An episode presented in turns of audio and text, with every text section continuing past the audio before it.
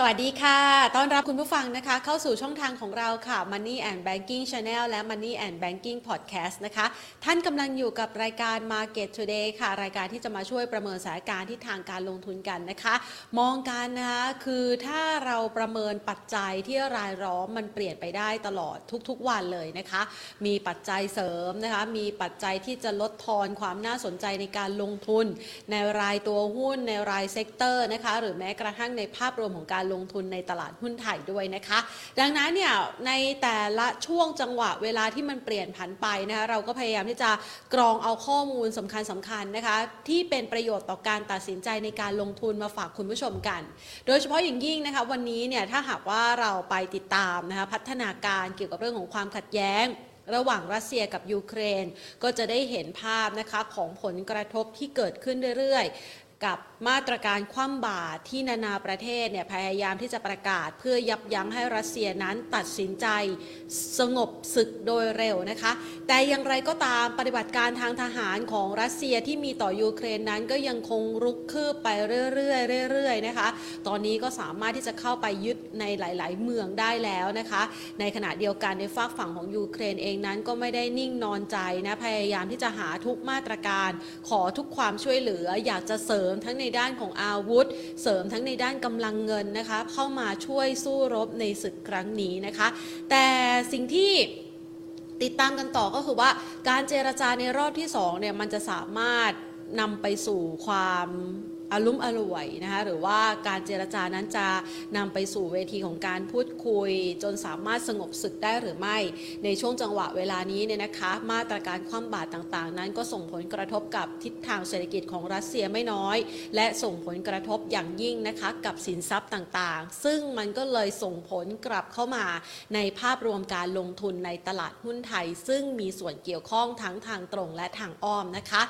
นอกเหนือจากนี้ในจังหวะที่เรากำลังรอให้มีภาพของการยุตินะคะสถานการณ์ที่รุนแรงอยู่ณปัจจุบันนี้ระหว่างรัสเซียกับยูเครน ที่แม้กระทั่งสหรัฐอเมริกาเนี่ยนะคะ จริง ๆ แล้วเขาจะมีซ้อมยิงขีปนาวุธนะคะ แต่เขาก็ตัดสินใจบอกว่าไม่ซ้อมและไม่ซ้อมนะคะ เพราะว่าถ้ายิงกัน ปั้งขึ้นมาเนี่ยนะคะ เดี๋ยวมันจะสร้างความเข้าใจผิดว่าเอาสหรัฐก็พร้อมลบหรอ พร้อมที่จะโดดเข้ามาในสงครามครั้งนี้หรือเปล่านะคะ อาจจะกลายเป็นจุดที่สร้างชนวนครั้งใหม่นะคะ ในขณะเดียวกันสิ่งที่เกิดขึ้นเนี่ยนะคะ ก็ทำให้สินทรัพย์นะคะอย่างทางด้านของสกุลเงินคริปโตเคอร์เรนซีร้อนแรงขึ้นมาเลยนะคะ ล่าสุดนี้ถ้าเราไปตรวจสอบเราจะเห็นได้ว่า สกุลเงินคริปโตเคอร์เรนซีจากที่เคยเหงาในช่วงระยะเวลาแรกๆนะคะของสถานการณ์ความสุ่มเสี่ยงที่เกิดขึ้น ล่าสุดนั้นก็เริ่มมีแรงซื้อกลับมานะคะ แต่ก็มีข่าวนะจากทางด้านของนิวยอร์กเหมือนกันนะคะ อ้างอิงโดยสื่อต่างประเทศระบุบอกว่า ก็กำลังพยายามที่จะหาเทคโนโลยี ที่จะเข้ามาคัดกรองนะคะในเรื่องของบล็อกเชนซึ่งมันอาจจะไปสกัดกั้น หรือว่าการพุ่งเป้าไปที่มาตรการคว่ำบาตรรัสเซีย ที่จะไปครอบคลุมถึงสกุลเงินดิจิทัล หรือว่าสินทรัพย์เหล่านี้ด้วยนะคะ เดี๋ยวต้องรอดูว่ามันจะสามารถทำอะไรได้มากน้อยแค่ไหนนะคะ ระหว่างนี้ สิ่งที่เกิดการเปลี่ยนแปลงแล้วนั่นก็คือเรื่องของตลาดหุ้นของรัสเซียนะคะ เราติดตามมาโดยตลอดนะคะในช่วงระยะเวลาตั้งแต่วันที่ 24 กุมภาพันธ์ที่ผ่านมามาตรการคว่ำบาตรต่างๆ นั้น ระดมใส่รัสเซียไม่ยั้งนะคะ มีหลากหลายประเทศที่พยายามเข้ามามีส่วนร่วม หนึ่งในนั้นก็คือประเทศไทยนะคะก็มีมติในการที่จะร่วมในการปกป้องไม่ให้เกิดเหตุการณ์รุนแรงนะคะ แต่ในขณะเดียวกันประเทศที่เขายังสนับสนุนรัสเซียก็ยังมีอยู่นะอย่างรัสเซียเบลารุสนะคะหรือแม้กระทั่งประเทศที่อาจจะก่อนหน้านี้เราเห็นภาพความชัดเจนเรื่องของการเป็นพันธมิตรระหว่างกันนะคะอย่างจีนอินเดียอย่างเงี้ยก็ยังไม่ได้แสดงท่าทีที่แน่ชัดนะคะแต่จีนเนี่ยออกมาระบุแล้วเขาไม่ ไม่เห็นด้วยกับมาตรการคว่ำบาตรต่างๆนะคะที่มีต่อรัสเซียนะคะซึ่งเขาเองก็บอกว่าเขาก็จะไม่ประกาศมาตรการคว่ำบาตรต่อรัสเซียเช่นกันนะคะในขณะที่ช่วงจังหวะเวลานี้เนี่ยนะคะมันก็เลยมีผลกระทบไม่น้อยนะคะเมื่อวานนี้เราคุยกันไปแล้วนะคะว่าเอ๊ะแหมตลาดหุ้นรัสเซีย คือบางคนเนี่ยชอบสวนนะ คืออันนี้อันนี้มองมองในส่วนตัวนะคะ คืออาจจะเห็นแบบของราคาถูกนะ มันจะน่าสนใจไหมนะคะบางทีมันก็มีกองทุนที่เข้าไปเอี่ยวด้วย เราจะต้องมีการจัดการกับกองทุนนั้นยังไงบ้าง หรือว่าสินทรัพย์ที่เรามีอยู่ ซึ่งเราอาจจะเจียดส่วนหนึ่งไปลงทุนเนี่ยนะคะ มันจะส่งผลกระทบอย่างไรล่าสุดนี่ MSCI นะคะประกาศถอดตลาดหุ้นรัสเซียออกจากการคำนวณดัชนีแล้วนะคะ แล้วก็ให้เป็นภาพของ ความไม่แน่นอนในเรื่องของการลงทุนนะคะ ซึ่งก็มีการคาดหมายไปต่างๆ นานาว่าพอมันถอดออกไปเนี่ยซึ่งรัสเซียก็อยู่หนึ่งในดัชนีที่รวมอยู่ในตลาดโซนเอเชียนะคะเขาเป็นเป็นเอเชียปลายๆใกล้ ๆ ยุโรปนะคะคล้าย ๆ กับ ทางด้านของส่วนหนึ่งเนี่ยมันก็อิงอิงกันมานะคะแล้วก็พอมีการคาดการคาดหมายกันแบบนี้เนี่ยก็คาดหวังกันว่าเอาแล้วเงินที่มันจะไม่ไหลไปรัสเซียมันจะไหลเข้าไปที่ไหนบ้างหนึ่งในนั้นก็คาดหวังว่าจะไหลเข้ามาไทยนะคะแต่ว่าเมื่อ ปลายเดือนที่แล้วมั้งเขาเพิ่งมีการปรับลดน้ำหนักการลงทุนในตลาดหุ้นไทยไปนะคะ แล้วก็เกาหลีใต้เองก็บอกว่าเอ้ยเงินส่วนหนึ่งนะก็คาดหมายว่าน่าจะเข้ามาในตลาดหุ้นของเขาด้วยนะวันนี้ GDP ของเกาหลีใต้ก็ประกาศออกมาค่อนข้างจะดูดีเลยนะคะเพราะว่าเศรษฐกิจของเขาถึงแม้ว่าจะถูกลดทอนเรื่องของการถูกโควิด -19 แต่ว่าส่งออกเขาดีมากนะคะ แล้วก็เศรษฐกิจภายในยังคงเติบโตได้ เพราะว่าเขาส่งออกได้อย่างแข็งแกร่งนะคะอะไล่เรียงมาแบบนี้ เราไปดูนะคะในความเคลื่อนไหวที่วันนี้ตลาดหุ้นไทยพุ่งได้ทะลุทะลวงปลุดปลาดขึ้นมาเนี่ยนะคะกว่า 15 จุดนะคะ ก่อนที่จะชะลอความร้อนแรงลงมาในช่วงใกล้ๆ ปิดตลาดพักเที่ยงนะคะ ก็สาเหตุหนึ่งเนี่ยเป็นเพราะว่าเมื่อวานนี้ทางด้านของคุณเจอโรมพาวเวลนะคะ ก็ออกโรงมาท่านเป็นประธานของธนาคารกลางสหรัฐอเมริกานะคะคือออกโรงมาเพื่อที่จะเปิดเผยถึงมุมมองต่อสถานการณ์ของรัสเซียแล้วก็ยูเครนนะคะว่าตอนนี้เนี่ยเขาก็กังวลใจเหมือนกันนะคะดังนั้น ทิศทางการขึ้นอัตราดอกเบี้ยที่ก่อนหน้านี้ตลาดเคยคาดการณ์กันว่าเงินเฟอ้อพุ่งสูง ๆ แต่ระดับ สูงสุดในรอบ 40 ปี เห็นทีมันต้องขึ้นอัตราดอกเบี้ยแบบพรวดพลาดอะ่ะคือ 0.25 มันอาจไม่พอ อาจจะต้องขึ้น 0.5%นะคะก่อนหน้านี้ตลาดคาดการณ์อย่างนี้ พอมาเป็นนับปัจจุบันเมื่อวานที่ผ่านมานะทางด้านของคุณเจอโรมก็ออกมาบอกว่าอ๋อค่อยๆใจเย็นๆนะเพราะว่าเขาประเมินสถานการณ์ความสุ่มเสี่ยงของรัสเซียกับยูเครนนั้น ค่อนข้างจะมีผลกระทบต่อการตัดสินใจเกี่ยวกับการขึ้นอัตราดอกเบี้ยนโยบาย เลยระบุบอกว่าเป็นไกลๆนะบอกว่า อาจจะขึ้นแค่ 0.25%ตลาดที่เคยคาดการเอาไว้สูงกว่านี้ก็เบาใจสิคะ มีแรงซื้อกลับคืนมาทั้งในตลาดหุ้นยุโรป ทั้งในตลาดหุ้นดาวโจนส์นะคะ ปรับตัวขึ้นมาได้ค่อนข้างจะดีเลย รวมไปถึงตลาดโซนเอเชียในเช้าวันนี้ด้วยนะคะอย่างตลาดบ้านเราเองนะคะ ช่วงเช้าเนี่ยขึ้นไปทดสอบระดับสูงสุดนะคะเปิดตลาดก็คือปรับตัวเพิ่มขึ้น ชุดตัวขึ้นไปโดยทันทีเลยนะคะ ไปทดสอบที่ระดับ 1,705.50 จุดนะคะบวกเพิ่มขึ้นไป 15.69 จุด แล้วก็เริ่มมีแรงรินขายออกมานะคะ จุดต่ำสุดของวันเนี่ยใกล้ๆตรงนี้แหละ 1,693.34 จุด บวกมา 3.53 จุดนะคะ ก่อนที่จะปิดตลาดภาคเที่ยงไปนะคะ อยู่ที่ 1,695.16 จุด บวกมา 5.35 จุดนะคะ มูลค่าการซื้อขาย 66,273 ล้านบาทค่ะ โดยวันนี้มีแรงซื้อกลับนะคะ ในหุ้นกลุ่มธนาคารนะคะ ก่อนหน้านี้เมื่อวานคืออัตราผลตอบแทนพันธบัตรรัฐบาลสหรัฐมันปรับตัวลดลงนะ จาก 2 เหลือ 1.7 พอประกาศแบบนี้นะจะขึ้นอัตราดอกเบี้ย อัตราผลตอบแทนพันธบัตรรัฐบาลสหรัฐมันก็ต้องขึ้นตามนะคะ มันก็ขึ้นไปนะคะเล็กน้อยนะไปยืนอยู่สักประมาณล่าสุดเนี่ย1.859%นะคะก็ทำให้มีมุมมองเชิงบวกเกี่ยวกับการเคลื่อนไหวของหุ้นในกลุ่มธนาคาร คือมันก็มีจังหวะยุบย่อนะคะ แล้วแต่เราว่าเราอ้างอิงกับดัชนีตัวไหนนะ เอาตัวไหนมาเป็นเบส ในการที่จะอ้างอิง หรือว่าเป็นเบรชมาร์กในการตัดสินใจการลงทุนนะคะ แต่ถ้าหากว่ามองกลุ่มธนาคารก่อนหน้านี้มันก็ขึ้นไปร้อนแรงแล้วไงนะคะมันก็ต้องมีราคาปรับพักฐานลงมาบ้างนะคะท่ามกลางการประกาศผลประกอบการ การประกาศเงินปันผลนะคะ ซึ่งธนาคารกรุงเทพเองเนี่ยเดี๋ยวสักประมาณเดือนเมษายนนะคะมีประชุมผู้ถือหุ้นนะคะแล้วก็จะมีการประกาศ คือตอนนี้ประกาศจ่ายปันผลและ3บาท50นะคะปีที่ผ่านมาจ่ายไปแล้วส่วนหนึ่งเดี๋ยวปีนี้จ่ายอีกประมาณ 2 บาทกว่าๆ2บาท50เนี่ยนะคะก็น่าจะเป็นสิ่งหนึ่งแหละที่ทำให้นักลงทุนในช่วงเวลานี้นะคะเข้ามาเลือกเฟ้นหาหุ้นกันนะคะแล้วก็อยากจะได้เป็นจังหวะการลงทุนอ้าวไล่เรียงมาขนาดนี้นะคะเราไปดู 10 อันดับหลักทรัพย์ที่มีมูลค่าการซื้อขายสูงสุดเช้าวันนี้หุ้นในกลุ่มของถ่านหินนะคะวันนี้ราคายังคงพุ่งทะยานนะสำหรับราคาพลังงานในตลาดโลกนะคะ บ้านปูบวกเพิ่มขึ้นมา 4.13%นะคะปตทสพขยับเพิ่มขึ้นมา 1.67%ปตทวันนี้ขึ้นเครื่องหมาย XD นะคะปรับลดลงไป 0.63%กสิกรไทยบวกเพิ่มขึ้นมา 1.25%ค่ะ AOT ก็มีความคาดหวังนะคะเกี่ยวกับเรื่องของการ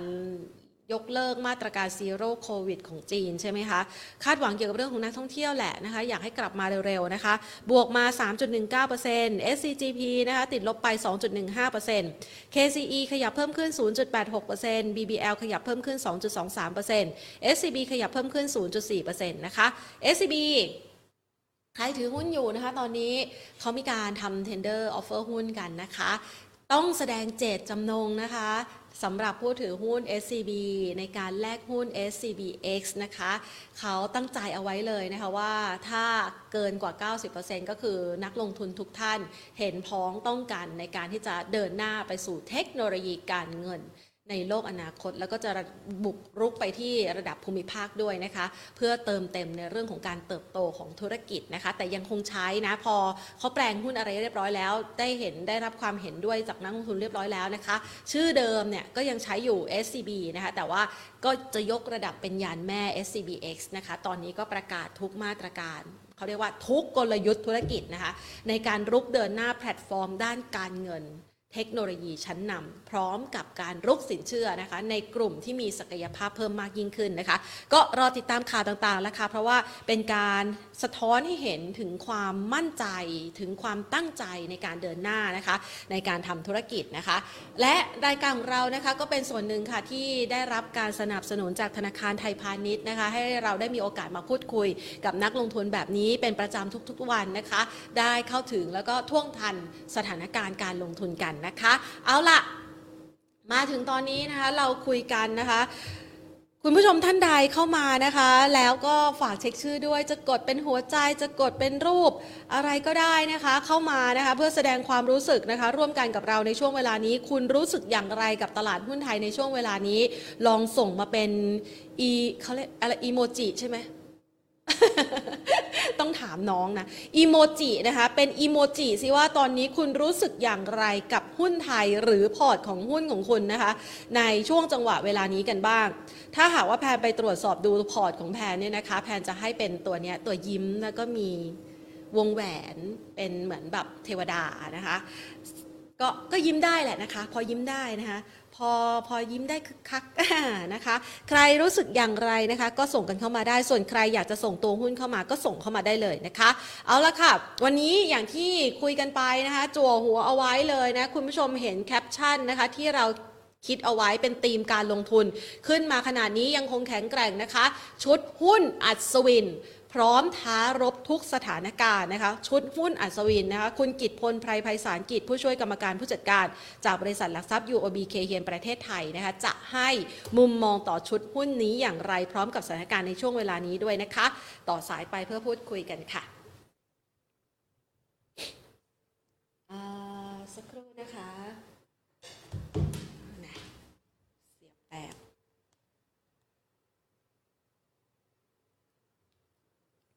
อุปก อุปกรณ์ค่อนข้างเยอะนะคะ ในการติดตามข้อมูลอ่า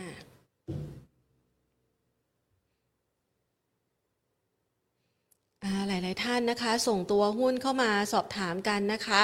ทั้งตัวเนอร์นะคะ ทั้งตัว CPF ใช่ไหมคะ สวัสดีค่ะ คุณกิตพลคะ ครับสวัสดีครับค่ะ มาประเมินสถานการณ์กันนะคะ วันนี้ขอคุณกิตพลไปเป็นชุดหุ้นอัศวินเลยนะคะ เพื่อที่จะมาท้าทายกับช่วงจังหวะเวลาที่ยังมีสถานการณ์ที่ดูเหมือนยังสุ่มเสี่ยงแหละ และบางสถานการณ์ก็ดูดีขึ้นนะคะ มาประเมินกันก่อนเลยในมุมมองของคุณกิตพลนะคะปัจจัยที่เราต้องพิจารณาในช่วงเวลานี้และให้น้ำหนักเป็นสำคัญเลย ยังคงอยู่ที่รัสเซียกับยูเครนอยู่หรือเปล่าคะ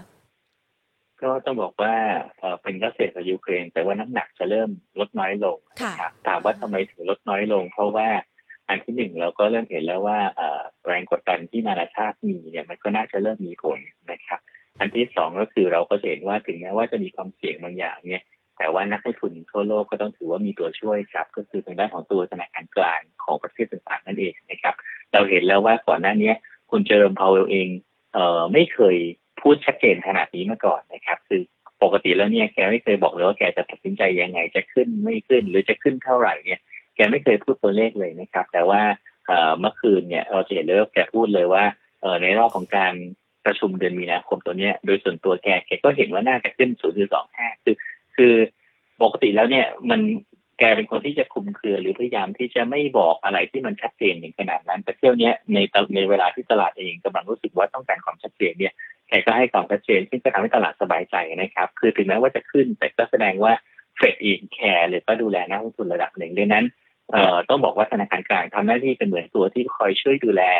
ฝั่ง downside ของตลาดให้กับนักลงทุนนะครับดังนั้นก็ต้องบอกว่าสถานการณ์แบบนี้ถ้าไม่ใช่ว่าอยู่ดีๆ มีเซอร์ไพรส์ที่มีความรุนแรงที่มันควบคุมไม่ได้ในฝั่งของตัวยูเครนแล้วก็รัสเซียขึ้นมาเนี่ยผมคิดว่าภาพรวมของตลาดก็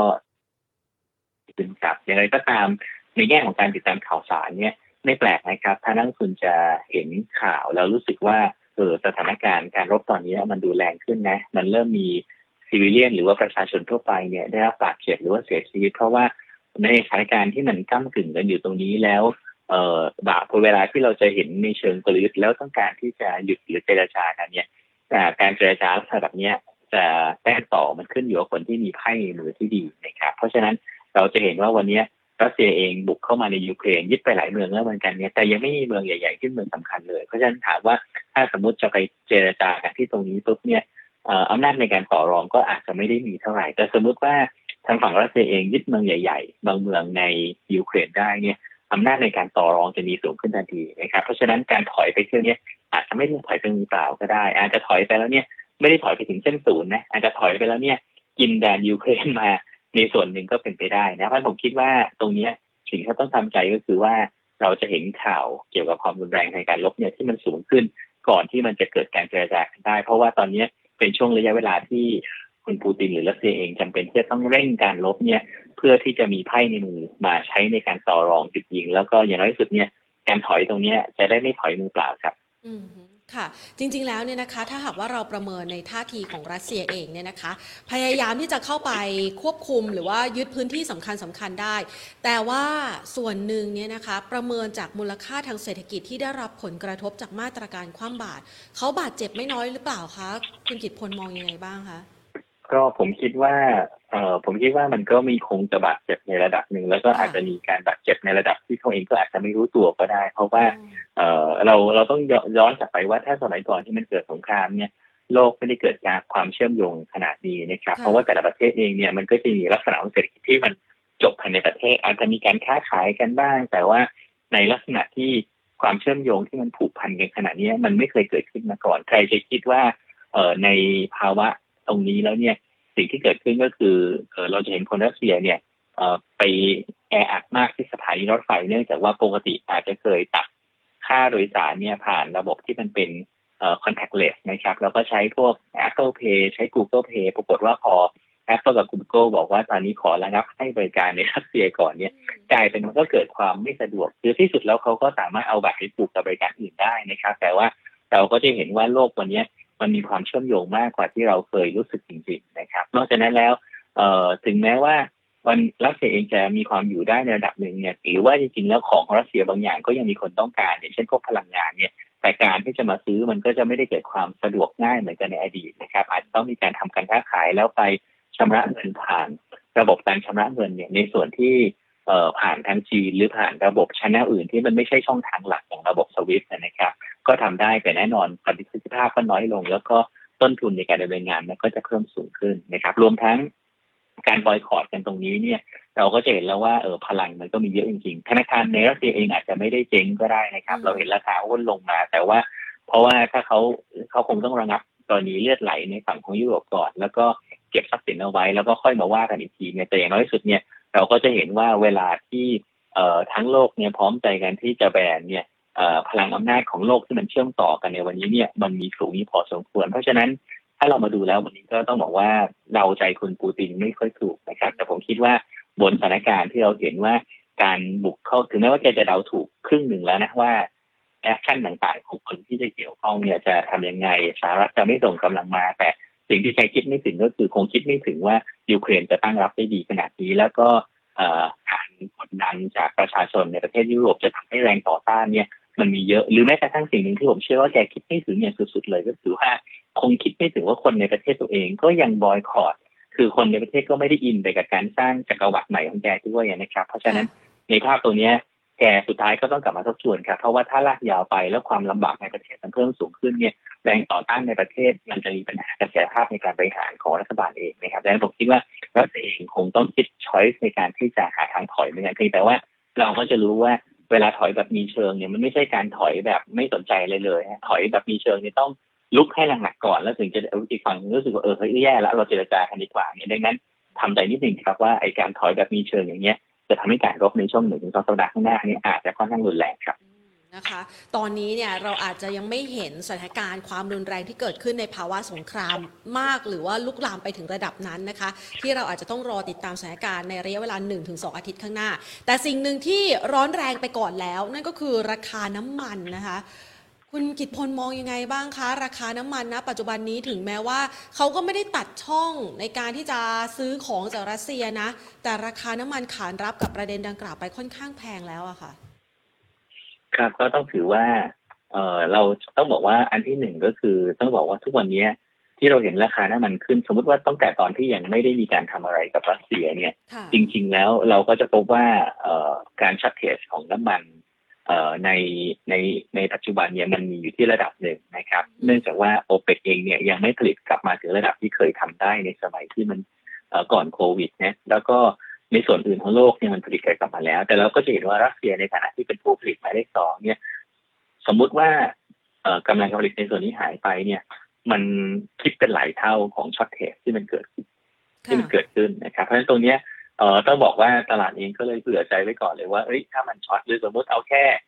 อาจจะมีบางประเทศเอ่อยกบางประเทศยังซื้ออยู่บางประเทศซื้อผ่านไปทางสกุลเงินหยวนนะ หรือว่าบางประเทศเองอาจจะยกเลิกการซื้อเนี่ยสมมติว่า short หายไปสักครึ่งหนึ่งเนี่ย มันก็กระเพื่อมกับอ่ากับภาพรวมของตลาดโลกซึ่งมันตึงตัวมากๆอยู่แล้วเหมือนกันนะครับดังนั้นตรงนี้ต้องบอกว่าราคาน้ำมันขึ้นมาที่ร้อยเหรียญอาจจะไม่ได้เป็นเรื่องแปลกนะครับ แต่ว่าไอ้ร้อยเท่าไหร่เนี่ยยังเป็นเรื่องที่เดายากแล้วก็ขณะเดียวกันเนี่ย เออจะให้มันไปไกลกว่าร้อยมากๆ เนี่ย เราก็ยังมองไม่ออกเหมือนกันนะครับว่าจริงๆแล้วมันจะไปจบที่ตรงไหนนะแล้วก็เซอร์ไพรส์มากๆเนี่ยในส่วนของฐานหินที่ขึ้นจาก200ไป400ในพริบตาเดียวเนี่ยอืมก็ต้องตอบยากมากเลยว่าจะยืนในระดับนี้ได้ได้นานแค่ไหนนะครับเพราะฉะนั้นก็เรามองว่าโอเคมันมีเหตุผลที่อธิบายได้ว่าทำไมขึ้นมา แต่ว่าการที่มันจะยืนระดับนี้ได้นานๆหรือเปล่าเนี่ยต้องบอกว่าเป็นคำถามที่ แม้กระทั่งนักวิเคราะห์เองก็ยังหาคำตอบได้ยากเหมือนกันนะครับดังนั้นผมก็เตือนได้แค่ว่าอย่างน้อยสุดเนี่ยเรามัดระวังนิดนึงครับเพราะว่าถ้าสมมติถ้าสถานการณ์มันเกิดคลี่คลายไปในทิศทางที่ดีเนี่ยโอกาสที่เราจะเห็นราคาพลังงานที่ขึ้นไประดับนี้เนี่ยปรับตัวลดลงมาค่อนข้างจะเร็วเนี่ยมันก็มันก็จะเร็วพอๆกับที่มันขึ้นไปนะครับดังนั้นต้องบอกว่าตัวนี้โอกาสมันอาจจะเป็นเฉพาะแค่ของคนที่เอ่อมี position อยู่นะครับหรือว่าเอ่อมีหุ้นอยู่แล้ว แต่ว่าคนที่ไม่มีแล้วจะเข้ามาในตลาดในจังหวะนี้เพื่อมาหวังเก็งกำไรส่วนต่างเนี่ย อาจจะทำได้ค่อนข้างจะยากครับ หรือว่าถ้าจะดูแล้วเนี่ย ตัวที่มันอาจจะแลกกาดหน่อยในกลุ่มพลังงาน ถ้าจะพอเลือกได้ ก็อาจจะเป็นตัวลงกลั่นนะครับ เนื่องจากว่าเราจะเห็นว่าค่าการกลั่นสูงกว่าปีที่แล้วพอสมควรเลยนะครับ แล้วก็รวมทั้งสต็อกน้ำมันจากสิ้นปีเนี่ยตอนนั้นราคาน้ำมันอยู่ 70 กลางๆเหรียญวันนี้อยู่ประมาณร้อยต้นๆเนี่ยสมมติว่าราคาน้ำมันอาจจะยืนตรงนี้ไม่ได้นะอาจจะถอยกลับไปอยู่ 95 97 แต่ว่าเอ่อเราก็จะเห็นว่า การขึ้นประมาณสักยี่สิบเหรียญในหนึ่งไตรมาสเนี่ยก็ยังเป็นสต็อกเกนที่เยอะอยู่พอสมควรนะครับเพราะฉะนั้นต้องบอกว่าถ้าเราไปดูในหนึ่งไตรมาสข้างหน้า หรือว่างบไตรมาสหนึ่งที่จะออกเนี่ยก็ฟันธงได้เลยว่ากลุ่มของทางด้านโรงกลั่นเนี่ยน่าจะงบดีมากๆพอสมควรนะครับดังนั้นถ้าเอาปลอดภัยที่สุดในกลุ่มของทางด้านพลังงานตอนนี้ ต้องถือว่าเอ่อโรงกลั่นตัวนี้ครับ เป็นตัวหนึ่งที่อาจจะดูน่าสนใจหรือว่ายังอยู่ในจุดที่สามารถลงทุนได้ครับอืมค่ะ ถ้าหากว่าสถานการณ์นะคะ มันอาจจะคลี่คลายโดยเร็ว จริง ๆ แล้วเนี่ยปีนี้เราคาดการณ์สมมุติฐานราคาน้ำมันเอาไว้ เฉลี่ยอยู่สักประมาณเท่าไหร่ล่ะคะ ครับก็ถ้าเอาทั้งตลาดเลยที่ผมเห็นของนิ้วเคราะห์หลายๆสำนักนะครับ จะได้พอเห็นภาพกัน ผมค่ะคิดว่าอยู่ประมาณแถว 65 ถึงประมาณ 70 ต้นๆ นะครับ เพราะฉะนั้น เราก็จะเห็นว่าโอ้ราคาปัจจุบันที่มันไปสามหลักเนี่ยมันเกินกว่าสมมติฐานไปพอสมควรนะครับ เพราะฉะนั้นก็แปลว่าตัวเนี้ยมันก็เป็นอัพไซด์ต่อประมาณการกำไรในช่วงของทางด้านไตรมาสหนึ่งไตรมาสสองของ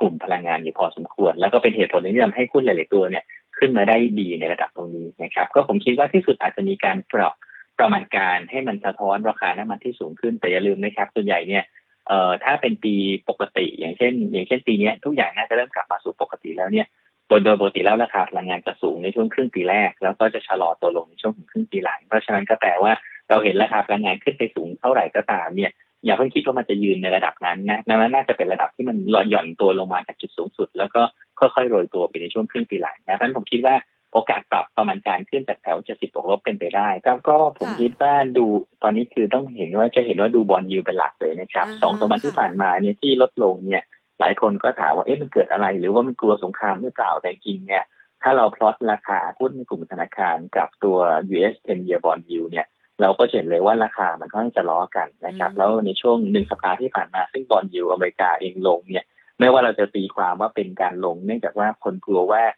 มุมมองเศรษฐกิจในช่วงข้างหน้าจะชะลอลงก็ดี หรือว่าจะเป็นเพราะคนมองว่าไอ้คนกลัว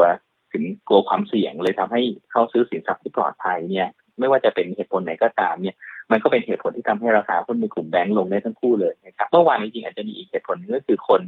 คนเกิดอาการงงนะเพราะว่าเห็นข่าวว่าแบงก์ใหญ่ในรัสเซียเองเนี่ยอาจจะล้มหรือว่าอาจจะเกิดลักษณะของการที่เป็นแบงก์รันคนไล่แห่ไปถอนเงินเนี่ยเอ๊ะมันจะเกิดการลุกลามไปยัง ไปยังธนาคารอื่นและกลุ่มการเงินได้หรือเปล่าเนี่ยก็ต้องอธิบายให้ฟังกันว่าเอ๊ะมันไม่ใช่นะ เพราะว่ามันเป็นสถานการณ์เฉพาะตัวคือแบงก์ธนาคารพาณิชย์เนี่ยไม่เคยล้มเพราะขาดทุนนะไม่เคยมีแบงก์ไหนที่ล้มเพราะว่าเนี่ยขาดทุนต่อเนื่อง5ปี7ปีเราไม่ไหวแล้วเราหยุดดีกว่าถ้าส่วนใหญ่ที่ล้มก็คือว่าคนขาดความเชื่อมั่นจนกระทั่งมีการแห่ถอนเงินจนกระทั่งสินทรัพย์ที่เป็นชอบข้อมันมีไม่เพียงพอที่จะจ่ายเงินนั้นก็คือจะทำให้แบงก์ล้มนะครับเรื่องสถานการณ์เนี้ยเป็นสถานการณ์พิเศษที่มันเกิดขึ้นเฉพาะตัวกับแบงก์ในรัสเซีย แต่ว่า ในแบงก์อื่นเนี่ยยังไม่มีเลย มันต่างกันกับสมัยที่เราเห็นการขาดสภาพคล่องในวิกฤตสัพพามนะครับ หรือว่าในวิกฤตอื่นก็ดีดังนั้นต้องบอกว่าภาพลักษณะนี้ผลกระทบของกลุ่มธนาคารในในรัสเซียเนี่ยไม่กระทบกับหุ้นในกลุ่มธนาคารอื่นในฝั่งของเอเชียหรือยุโรปก็ตามนะครับ ก็ผมคิดว่ามีโอกาสที่จะลงต่ออยู่บ้างเหมือนกันนะครับ หลังจากขึ้นมาค่อนข้างจะแรง แล้วก็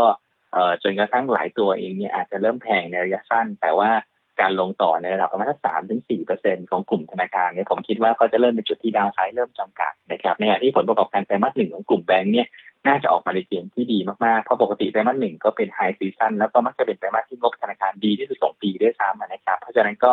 ต้องบอกว่าณขณะนี้ก็ยังไม่ได้กลัวอะไรเกี่ยวกับเรื่องของผลประกอบการกลุ่มธนาคารเลยนะครับ แล้วก็ยังมองว่ามีโอกาสจะฟื้นตัวให้ลงมาเนี่ยจะยิ่งน่าสนใจครับ ค่ะ แต่ว่าราคานะตรงนี้ก็ยังยังถือว่าต่อรองได้อยู่ใช่ไหมคะ หรือว่าเราก็ค่อยๆทยอยดีคะครับก็มองว่าตรงนี้ลงมาจากพีคพอสมควรนะครับ เพราะฉะนั้นถามว่าถ้าจะเอาบางส่วนนี้ได้ครับ แต่ว่าถ้าใครมีอยู่บ้างแล้ว ก็ไม่ต้องรีบร้อนในการที่จะเข้าซื้อเพิ่มครับ ค่ะ ทีนี้วันนี้เนี่ยนะคะก็มีการประกาศและกรณีของ MSCI ที่จะถอนเอาดัชนีของตลาดหุ้นรัสเซียออก ไทยมีความคาดหวังเกี่ยวกับเรื่องของเม็ดเงินที่เขาจะเจียดส่วนหนึ่งที่เขาไม่ลงทุนแล้วมาเข้าไทยพอจะมีบ้างไหมคะ ก็อันนั้นผมคิดว่าเป็นเป็นเอ่อพลอยฟ้าพลอยฝนถ้าเกิดขึ้นก็อาจจะเป็นโชคดีนะครับ แต่ว่าเอ่อการที่มันจะสามารถจัดสรรเงินแบบนั้นได้เนี่ยตลาดหุ้นรัสเซียต้องเปิดก่อนนะครับ คืออย่าลืมนะครับว่า คือการการการที่เขาจะสามารถเอาเงินออกมาได้ก็คือ สมมติว่าเราจะลงโทษรัสเซียไม่นับรัสเซียในการคำนวณเนี่ย แต่คำถามก็คือว่าเออคนหรือกองทุนที่ติดหุ้นรัสเซียอยู่วันนี้ขายได้หรือเปล่า เพราะว่าตลาดหุ้นรัสเซียเนี่ยปิดทำการนะครับ แล้วก็น่าจะปิดยาวเลยพอสมควรจนกว่าเมื่อไหร่ที่สถานการณ์มันจะเริ่มเอ่อมีเสถียรภาพมากขึ้นถึงจะกลับมาเปิด เพราะฉะนั้นเอ่อถ้าจะมีการ liquidate ตลาดรัสเซียแล้วถึงจะไปเพิ่มน้ำหนักให้ตลาดอื่นเนี่ยในทางปฏิบัติก็คือเนี่ยนะครับต้องขายหุ้นที่ได้ก่อนนั้นผมคิดว่าถึงแม้จะมีโอกาสที่จะได้เอารัสเซียออกแล้วทำให้ทุกคนมีน้ำหนักหรือเวทในการลงทุนที่สูงขึ้นเนี่ยน่าจะเป็นผลดีเชิงจิตวิทยาครับ แต่ผลดีในเชิงที่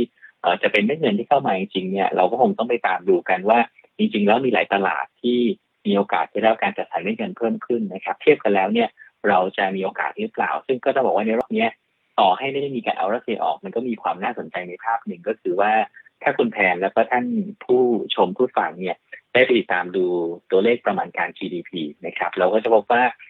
ประมาณการ GDP ในปี6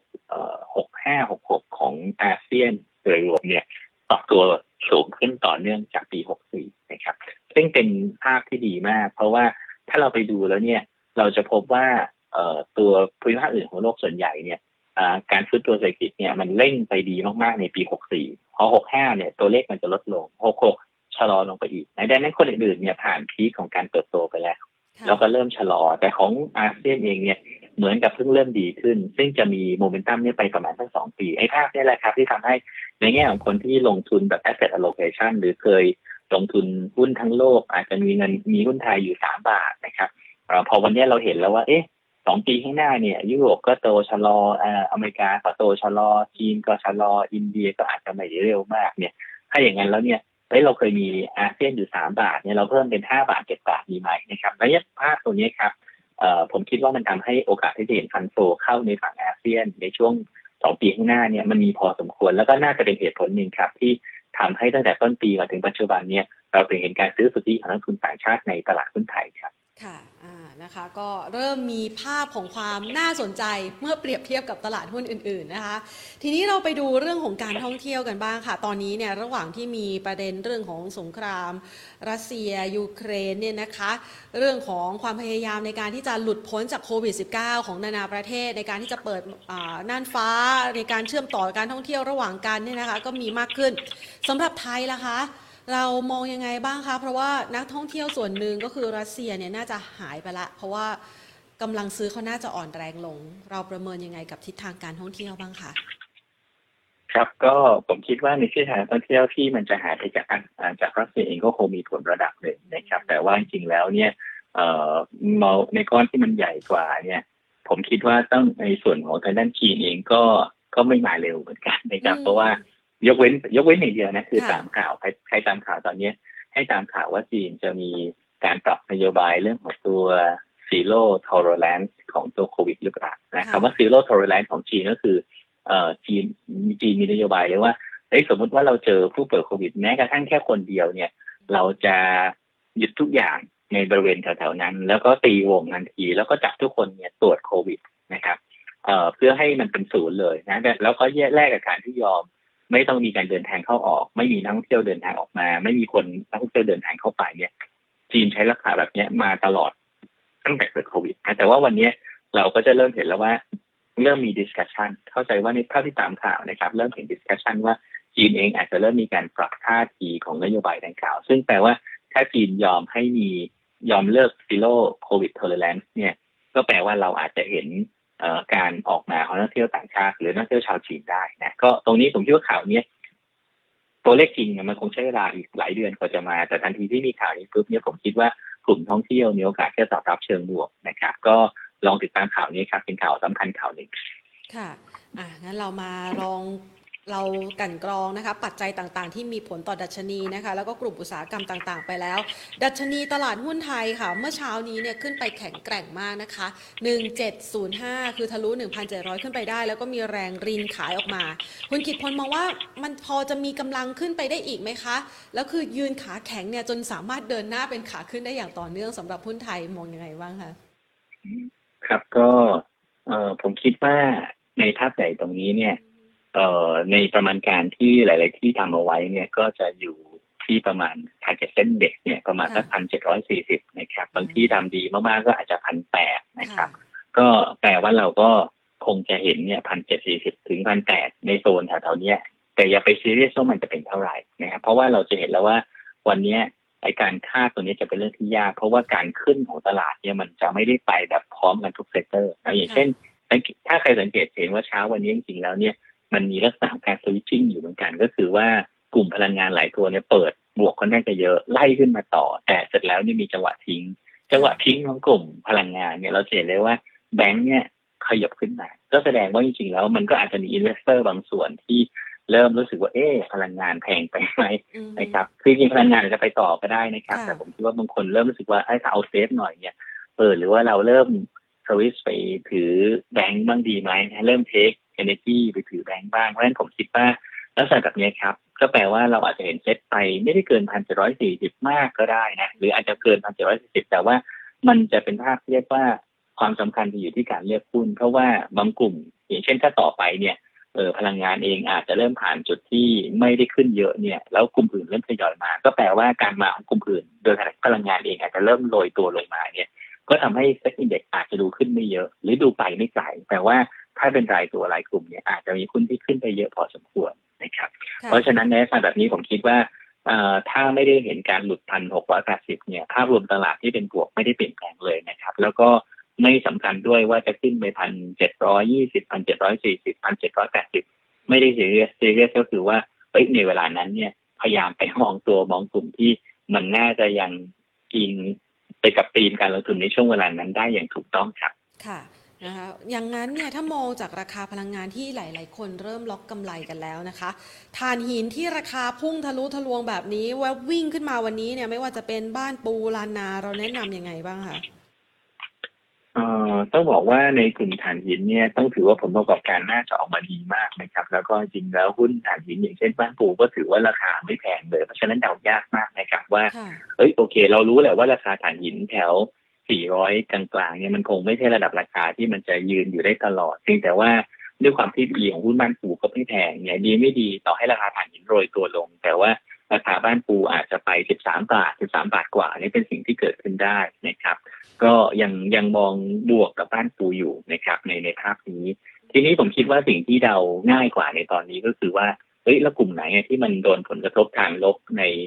ในเรื่องของตัวราคาพลังงานที่มันสูงขึ้นนะครับ แล้วเพราะว่าเพราะว่าลักษณะแบบนี้เนี่ย มันอาจจะต้องใช้เวลาพอสมควรกว่าที่มันจะปรับในเรื่องต้นทุนได้นะครับก็ถ้าคร่าวๆก็คือหนึ่งในกลุ่มของปิโตรเคมีครับน่าจะได้รับผลกระทบ เพราะว่าเอ่อเวลาพลังงานสูงขึ้นเนี่ยเอ่อพวกแนฟท่าซึ่งเขาเอามาสกัดทำปิโตรเคมีเนี่ยนะครับเอ่อมันก็แพงตามราคาน้ำมันนั้นปูนใหญ่น่าจะเหนื่อยนะครับปูนใหญ่น่าจะค่อนข้างเหนื่อยค่ะตัว PTTGC เนี่ยก็น่าจะเหนื่อยเช่นเดียวกัน หลายคนก็จะบอกว่าเอ๊ะแต่ PTTGC เนี่ยเขาใช้แก๊สเยอะนะเอ่อ ก็ต้องบอกว่าในอดีตแก๊สอ่าวไทยมีเยอะนะครับเพราะฉะนั้นเขาจะใช้แก๊สเนี่ยเป็นวัตถุดิบหลักในการสกัดปิโตรเคมี แต่ว่าพอกำลังการผลิตเขาเพิ่มขึ้นมาเรื่อยๆแล้วแล้วตอนหลังในยแก๊สในอ่าวไทยมันเริ่มลดปริมาณลงนะครับมันก็เลยกลายเป็นว่าเอ่อปัจจุบันนี้เขาอาจจะใช้แก๊สน้อยลง แล้วใช้เอ่อตัวเนฟท่าเพิ่มมากขึ้น อาจจะเป็นเจ็ดสิบสามสิบนะครับ ตรงเนี้ยมันทำให้เวลาเนี้ยถ้ามันขึ้นตามน้ำมันเนี่ยเอ่อ กำไรหรือสเปรดของทางด้าน GC ก็จะโดนผลกระทบเช่นเดียวกัน ดังนั้นเที่ยวนี้เราเลยเห็นว่าทั้ง GC ทั้งปูนใหญ่เนี่ยราคาไม่ค่อยไปไหนทั้งคู่เลยนะครับ SCGT ที่เป็น packaging เนี่ยเราก็อาจจะรู้สึกว่าเอ๊ะ packaging มันก็ไม่น่าจะเกี่ยวนะ แต่จริงๆ packaging เนี่ยใช้ต้นทุนพวกถ่านหินนะครับเป็นต้นทุนวัตถุดิบในการที่จะผลิตพวก packaging ต่างๆนะเราจะทำกระดาษเนี่ยเราต้องมีโรงต้มโรงอะไรพวกนี้ซึ่งมันก็จะใช้พลังงานที่เป็นถ่านหิน เพราะฉะนั้นก็ นี่ยครับจะเป็นสามตัวหลักๆที่โดนผลกระทบจากเรื่องของตัวราคาพลังงานนะครับ อันนี้ส่วนส่วนกลุ่มอื่นที่เป็นพวกโลจิสติกพวกอะไรที่ต้องใช้น้ำมันเนี่ยผมคิดว่าทุกคนน่าจะพอคิดเป็นคร่าวๆได้อยู่แล้วนะครับ อีกกลุ่มหนึ่งซึ่งเราอาจจะคิดไม่ถึงว่ามันโดนผลกระทบจากราคาพลังงานเนี่ยก็คือกลุ่มของทางด้านโรงไฟฟ้าค่ะนะครับเอ่อโรงไฟฟ้าเนี่ยเอ๊ะทำไมมันกระทบล่ะก็ต้องบอกว่าโรงไฟฟ้าเนี่ย มันจะมีสองพวกนะครับ พวกที่เอ่อพวกที่จะโดนผลกระทบก็คือพวกที่เป็นโรงไฟฟ้าที่เป็นผู้ผลิตไฟฟ้าขนาดเล็กนะครับ ที่เรียกว่า SPP นะครับ Small Power Producer ตรงนี้จริง ๆ แล้วเวลาเศรษฐกิจดีเนี่ยก้อนเนี้ยดีมากนะครับ เพราะว่าปกติแล้วเนี่ยราคาขายไฟที่เขาขายให้พวกผู้ผลิตที่มันเป็นเอ่อโรงงานอุตสาหกรรม หรือเป็นผู้ผลิตขนาดเล็กแบบเนี้ยดีกว่าขายให้กพพเพราะฉะนั้นเวลาเศรษฐกิจดีเนี่ยกำไรมักจะดีครับ แต่ปัญหาก็คือว่าไอ้ไฟฟ้าประเภทที่เป็นลักษณะแบบนี้เนี่ยเอ่อรัฐบาลจะไม่ได้มาดูแลในเรื่องของตัวต้นทุนแล้วก็กำไรให้เพราะฉะนั้นก็แปลว่าถ้าต้นทุนไม่ขึ้นเนี่ยเนี่ยก็ราคาขายสูงกว่าเนี่ยกำไรดี แต่ถ้าเกิดเมื่อไหร่ต้นทุนขึ้นปุ๊บเนี่ยราคาขายมันปรับไม่ได้กำไรมันจะบางลงไปทันทีเลยเพราะฉะนั้นเราก็เห็นว่าตั้งแต่ปีที่แล้วเนี่ยราคาพลังงานขึ้นมาต่อเนื่องดังนั้นณสถานการณ์ปัจจุบันก็คือว่าต้นทุนค่าแก๊สนี่มันจะชิฟขึ้นนะครับค่ะแล้วก็ทำให้กำไรของกลุ่มเนี้ยอ่า น่าจะได้รับผลกระทบ ซึ่งหลักๆเลยก็คือ B กริมกับ GPSC ครับที่มีเอ่อ exposure ของตัวไฟฟ้าที่เป็น SPP เยอะ เราไม่ต้องแปลกใจเลย ถ้าเห็นว่าราคาหุ้นสามเดือนที่ผ่านมาเนี่ยทั้ง B กริมทั้ง GPSC เนี่ยโดนเอ่อกระแทกลงมาแรงๆนะครับค่ะอาจจะมีการฟื้นเพราะลงมาเยอะก็ได้ แต่ว่าเอ่อด้วยต้นทุนราคาพลังงานที่มันที่ต้นทุนค่าแก๊สที่มันจะคิด6เดือนเฉลี่ยย้อนหลังของราคาน้ำมันเนี่ย ก็แปลว่าต้นทุนเนี้จะสูงไปจนกระทั่งถึงไตรมาสสามปีนี้นะดังนั้น ก็แปลว่าอะเราจะเห็นราคาหุ้นฟื้นได้ technical rebound จากโซนนี้ได้ แต่ว่าให้มันกลับไปเป็นขาขึ้นเลยนะขณะนี้ผมคิดว่าไม่ง่ายเหมือนกันนะครับดังนั้นก็ต้องบอกว่า BGRIM กับ GPSC เองก็ยังไม่ได้กันเหนื่อยครับ ถ้าใครจะซื้อแบบเอาดีๆ เอาแบบซื้อขึ้นเลย ซื้อสบายใจไปรอซื้อสักไตรมาสสามก็ได้ไปรอซื้อครึ่งปีหลังก็ได้ แต่ถ้าตรงเนี้ยถ้าจะเล่นก็ก็จะเป็นแค่เทคนิคอลรีบาวครับ ก็ยังคิดว่าเอาไฟฟ้าสองตัวนี้น่าจะค่อนข้างเหนื่อยในปีนี้ครับค่ะ ก็หลีกเลี่ยงไปก่อนนะคะอะใช่ครับ นะคะช่วงเวลานี้หลาย ๆ คนก็อาจจะต้องไปหาจังหวะ ปรับกลยุทธ์การลงทุนไปหาจังหวะหุ้นที่สามารถทำกำไรกำไรได้นะคะ ดังนั้นคุณกิตพลจะแนะนำให้เรานะคะในการปรับพอร์ตการลงทุนในช่วงจังหวะที่อยู่ในเวลาคาบเกี่ยวที่ตลาดหุ้นไทยดูค่อนข้างน่าสนใจในสายตาของต่างชาตินะคะ พร้อมกับสถานการณ์ที่อาจจะยังคงมีความสุ่มเสี่ยงละเราจะสามารถหาชุดหุ้นแข็งแกร่ง เพื่อที่จะลงทุนได้ในช่วงเวลานี้จะแนะนำตัวไหนเอาไว้บ้างคะ โอเคครับ ก็จะบอกว่าอันที่หนึ่งเลยเนี่ย ถ้าจะไม่พูดถึงหุ้นในกลุ่มที่เป็นตัวเอ่อธนาคารเลยก็คงไม่ได้นะครับ เพราะว่าในกลุ่มธนาคารเนี่ยต้องถือว่า โดยเฉพาะถ้าเป็นธนาคารที่ valuation ไม่แพงอย่างเช่น BBL เนี่ยที่ซื้อขายแค่ประมาณถ้า0.5เท่าไพรซูบุ๊กเนี่ย เราก็มองว่าเอ้ยมันก็เป็นตัวเลือกที่ดูน่าสนใจนะ ในภาวะที่เอ่อ คนเองก็จะกล้าๆกลัวๆว่าจริงๆแล้วกลุ่มนี้มันควรจะดีถึงระดับไหนนะครับ ก็ค่ะเรามอง BBL เป็นตัวที่น่าสนใจครับนะครับ แล้วก็เอ่อให้ราคาเหมาะสมเนี่ยเอ่อที่ประมาณ 155 บาทนะครับ ก็ต้องบอกว่าลงมาในส่วนแถวเอ่อ130อ่า35 บาทบวกลบเนี่ยจริงๆ วันนี้อยู่ที่ 136.5 ก็ต้องถือว่าเป็นโซนที่สามารถเข้าลงทุนได้แล้วนะครับ ก็135บาทหรือต่ำกว่าลงมา ผมคิดว่า BBL น่าสนใจครับ ค่ะ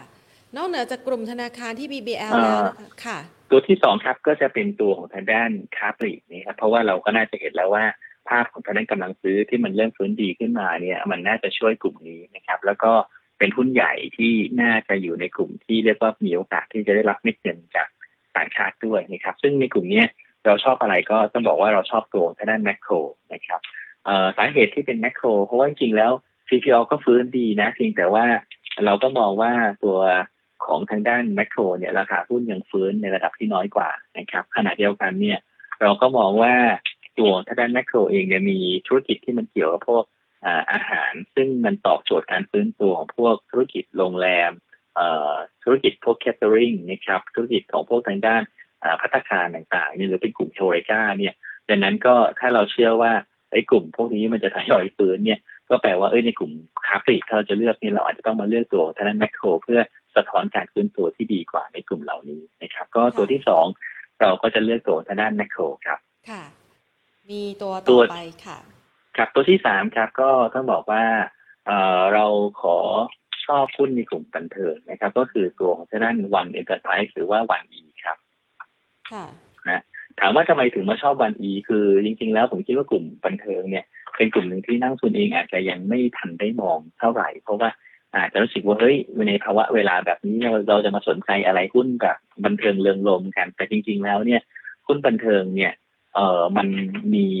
ต้นมันมีลักษณะการฟื้นตัวของรายได้ที่มันอิงค่าโฆษณาเนี่ยการค่าโฆษณาเนี่ยจะฟื้นตัวในระดับที่ดีกว่า GDP นะครับสมมุติว่าเราเชื่อว่าในช่วงหนึ่งถึงสองปีข้างหน้า GDP ฟื้นตัวเนี่ย ปกติเม็ดเงินโฆษณา มันจะฟื้นตัวประมาณ 1.7 ถึง 2 เท่าของ GDP ก็แปลว่าถ้าเราคิดว่า GDP ปีหน้า หรือปีนี้จะฟื้นตัวสัก 3.5เปอร์เซ็นที่เป็นค่าเฉลี่ยนะหรือ 4 เปอร์เซ็นเนี่ยตัวของทางด้านเม็ดเงินโฆษณา ก็น่าจะฟื้นได้ 1.7 ถึง 2 เท่า ก็แปลว่ามันอาจจะฟื้นตัวได้ประมาณสักเอ่อ6เปอร์เซ็นกว่า ถึงประมาณสักเรียกว่า7 8เปอร์เซ็นต์6ถึง7ถึง6ถึง8เปอร์เซ็นเลยนะครับดังนั้นก็บอกว่ามันก็เป็นตัวเลขที่ฟื้นตัวดีกว่า GDP ซึ่ง โครงสร้างต้นทุนส่วนใหญ่ของกลุ่มนี้เป็นฟิกซ์ด้วย เพราะฉะนั้นก็แปลว่าเวลาดีขึ้นเนี่ย ส่วนใหญ่แล้วกำไรมันจะลงมาดีทันทีนะครับ แล้วก็ตัวอ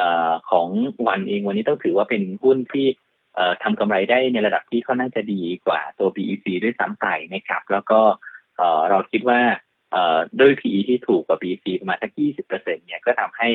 เป็นตัวหนึ่งที่ดูน่าจับตาหรือว่าน่าสนใจครับ ก็ตัวที่สามเราเลือกตัวของทางด้นวันอีครับ ค่ะ ในกลุ่มอื่นๆล่ะคะ มีน่าสนใจอีกไหมคะ อ่า ยังมีครับค่ะนะต้องบอกว่าในตัวสามตัวเนี่ยเราก็น่าจะเป็นหุ้นใหญ่ไปสักสองตัวแล้วนะครับ แล้วก็เป็นหุ้นกลางเนี่ยเอ่อถ้ามาในขณะที่เล็กสักหน่อย ซึ่งเราก็จะเริ่มเห็นแล้วว่ามันก็จะมีหุ้นเล็กที่มันมีปัจจัยพื้นฐานที่ดี หรือว่ามีทางการพื้นตัวที่ดีขึ้นเนี่ย ตัวที่สี่เราขอเลือกเป็น ILINK นะครับค่ะจริงถามว่า ILINK เนี่ยดียังไง ก็จะบอกว่าหนึ่ง ด้วยผลประกอบการปัจจุบันเนี่ย ILINK ซื้อขายที่ประมาณสักสิบสองเท่า PE เท่านั้นเองนะครับ แล้วก็ให้ปันผลประมาณตัวเลขที่ใกล้ๆห้าเปอร์เซ็นเลยคือสักสี่จุดห้าเปอร์เซ็นตนะครับ แล้วก็เราก็เห็นว่าภาวะของการลงทุนในปัจจุบันเกี่ยวกับเรื่องของตัวระบบต่างๆ การลงทุนใน cloud ใน Data Center เนี่ย ILINK ซึ่งมีฐานะของเป็นการเป็นคนที่ supply วัตถุดิบก่อสร้างในพวกโครงการพวกนี้ด้วยเนี่ยก็น่าจะได้แนวโน้มที่ดีจากการเติบโตในการเข้าสู่ยุคใหม่ของทางด้านข้อมูลข่าวสารนะครับ เพราะฉะนั้นเราก็มองว่าก็เป็นตัวหนึ่งครับที่ดูว่าน่าจะน่าสนใจ แล้วก็มีผลตอบแทนในเรื่องเงินปันผลที่ดีด้วยนะครับ เพราะฉะนั้นตัวที่สี่เนี่ยเราก็ขอเลือกตัวทางด้านไอริงครับ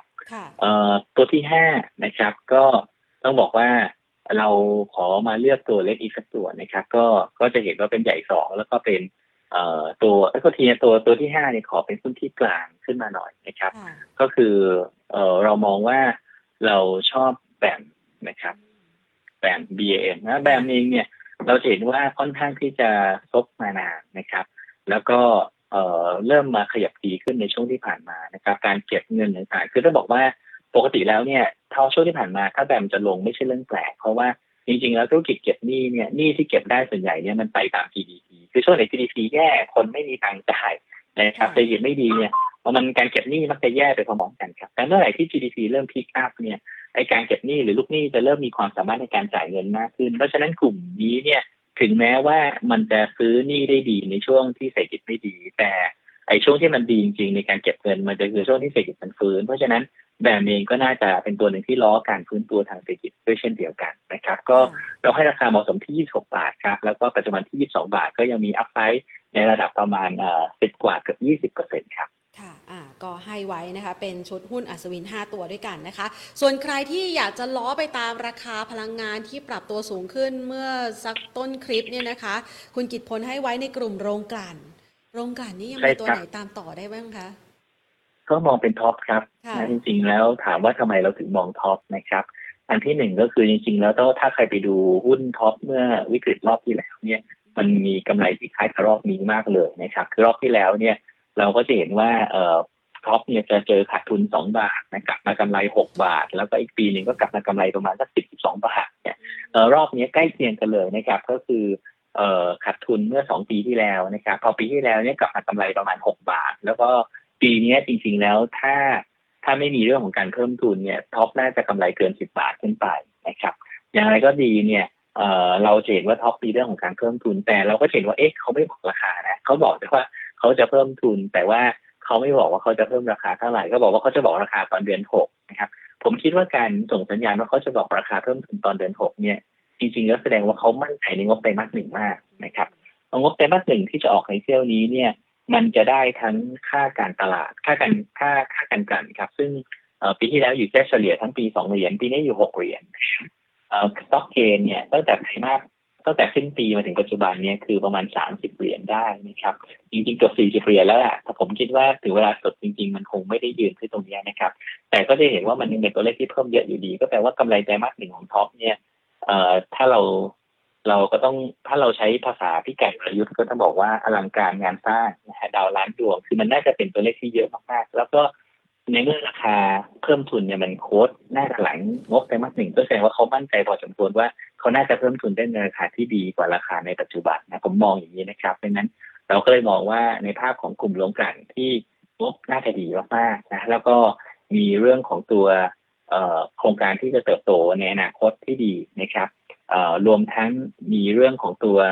ปันผลซึ่งจริงๆวันนี้ XG สองบาทเนี่ยแต่เราจะเห็นว่าราคาหุ้นก็แข็งพอสมควรคือลงไม่ถึงสองบาทนะครับถ้าผมคิดว่าหลังจากหมดเรื่องของ XG ไปแล้วเนี่ยราคาหุ้นใครที่ซื้อไปก่อนนั้นนี้ก็น่าจะได้ XG ฟรีนะครับ แล้วก็ใครที่มาซื้อวันนี้ก็ต้องถือว่าว่าน่าจะไม่ได้ช้าเกินไป แล้วก็เราน่าจะเห็นราคาหุ้นในช่วงหนึ่งถึงสองเดือนข้างหน้าเนี่ยผมก็ยังคาดหวังว่า ท็อปหรือว่าจะเป็นพลังงานตัวหนึ่งที่น่าจะไปได้ค่อนข้างจะดีครับ ค่ะพอพูดถึงโรงกลั่นนี่นะคะคุณผู้ชมถามว่าแล้ว SPRC มองยังไงต่อดีคะจริงๆทางพื้นฐานก็มองว่าเขาสะท้อนปัจจัยลบเกี่ยวกับเรื่องของการตั้งสำรองแล้วก็ตัวในด้านการการซ่อมพวกท่อที่มันรั่วแล้วนะครับแต่ว่าเวลาลักษณะแบบนี้ไอ้หุ้นที่มันมี overhang หรือมีประเด็นบางอย่างที่เป็นความเสี่ยงที่มันค้างคาอยู่แล้วไม่แน่ไม่นอนเนี่ย มันก็มักจะ underperform หรือมักจะเคลื่อนไหวได้ไม่ค่อยดีเท่าไหร่นะครับก็ต้องบอกว่าราคานี้จริงทางพื้นฐานเราแนะนำซื้อระจับจริงแต่ว่า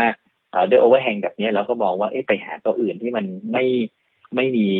เอ่อไม่มีปัญหาบางอย่างอยู่เนี่ยอาจจะเป็นตัวที่ดีกว่าครับ ค่ะ ขออคุณผู้ชมสอบถามว่าแมคโครที่คุณกิตพลแนะนำนี่รับเท่าไหร่ดีคะแมคโครนะครับ ค่ะเอ่อแมคโคร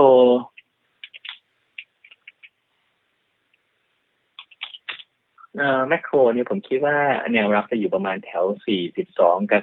41.75 นะครับ ผมค่ะคิดว่าไม่น่าจะลงไปไปลึกกว่าในโซนนี้ แล้วก็ขณะเดียวกันถ้าผ่าน 44 บาทได้เนี่ยเอ่อมันจะลบภาพที่เป็นขาลง แล้วก็กลับเข้าสู่ภาพของการไซด์เวย์ออกข้าง ซึ่งซึ่งเป็นภาพที่ดีแล้วนะครับ หลังจากมันลงมาตลอดทางเพราะฉะนั้นก็ต้องบอกว่า